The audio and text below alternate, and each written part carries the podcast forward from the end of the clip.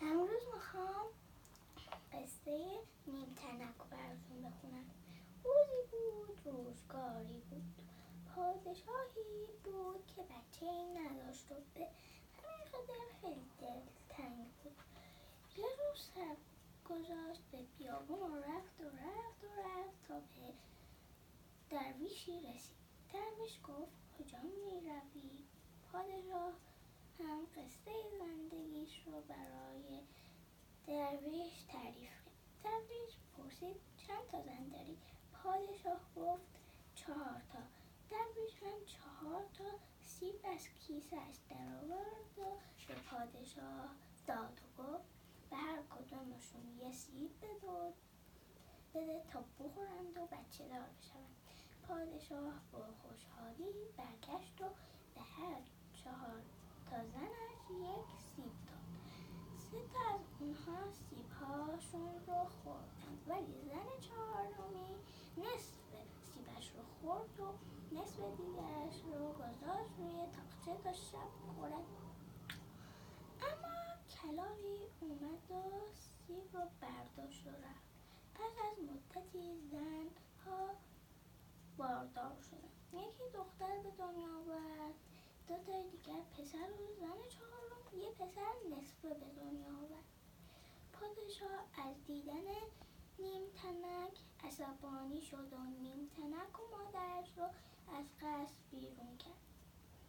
سالها گذشت. از قضا قضا یک روز که سه بچه های پادشاه برای گردش بیرون رفته بودند دید دختر پادشاه رو و عاشقش شد و از هوا اومد و دختر رو برداشت و با خودش برد به خونش که توی قار پادشاه که از شنیدن این خبر ناراحت شده بود پسر بزرگترش رو باید با یک لشکر به جنگ دیو فرستاد. وقتی لشکر شاه به قتل دیو رسیدن دختر که جلوی کار نشسته بود. گفت گرد اومد قبار اومد. یک جوان سوار اومد.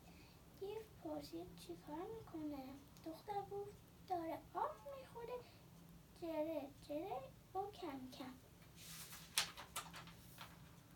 دیو گفت بیا تا می‌تونیم بخندیم چرا که پیرزن پیروزی از آن ماست. اون وقت دیو جلو رفت و پسر پادشاه رو گرفت و برد توی قار و از موهایش آویزان کرد. خبر که به پادشاه رسید پسر دومش رو فرستاد. به جنگ دیو شاهزاده که نزدیک قار رسید دیو از دختر پرسید چی می‌بینید دختر گفت گرد اومد قبار اومد یه جوان سوار دیو پرسید چیکار می‌کنه دختر گفت انگور می‌خوره دونه دونه.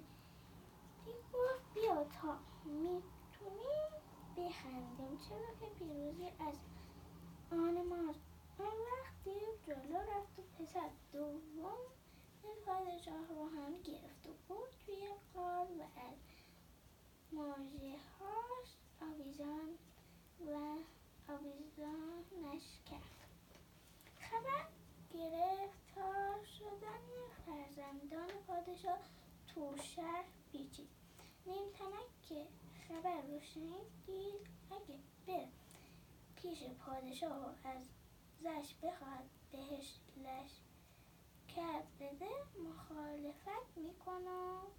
اون رو از قصد بیرون میندازه. پس تنها سوار اسب شد و رفت به جنگ دیو وقتی نزدیک قار رسید دیو به دختر گفت چی می‌بینی دختر گفت گرد اومد قبار اومد نیمتنک سوار سوار اومد. دیو پرسید چیکار می‌کنه دختر گفت داره آب می‌خوره. دیو آب رو چطور می‌خواد دختر گفت سرشو کرده. توی توی یک دفعه آب و جن هر چی هست داره می‌خوره. دیو گفت بیا تا می‌تونیم گریه کنیم. چون که این بار شکست از آن ماست. این دفعه دیو جرأت نکرد بیرون بیاد. رفت تا به نزدیک در قار رسید. تیز مجبور شد بیرون بیاد و به جنگ اما نیمتنک بهش مهلت نداد و با شمشیر دونیمش کرد. دیو گفت یه شمشیر دیگه به من بزن که خلاص بشم. نیمتنک خواست که دوباره ضربه ای بهش بزنه اما خواهرش فریاد زد و گفت مبادا بزنی که زن زنده میشه. نمیتنک دیو رو.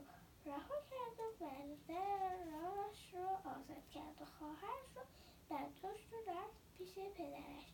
پادشاه اون رو ولی به خودش کرد و سالهای سال که هم به خوشی خوشی زندگی کردم خب بچه ها از قصه امشب ما خوشتون اومد. پس تا قصه بعدی خدا نگهدار.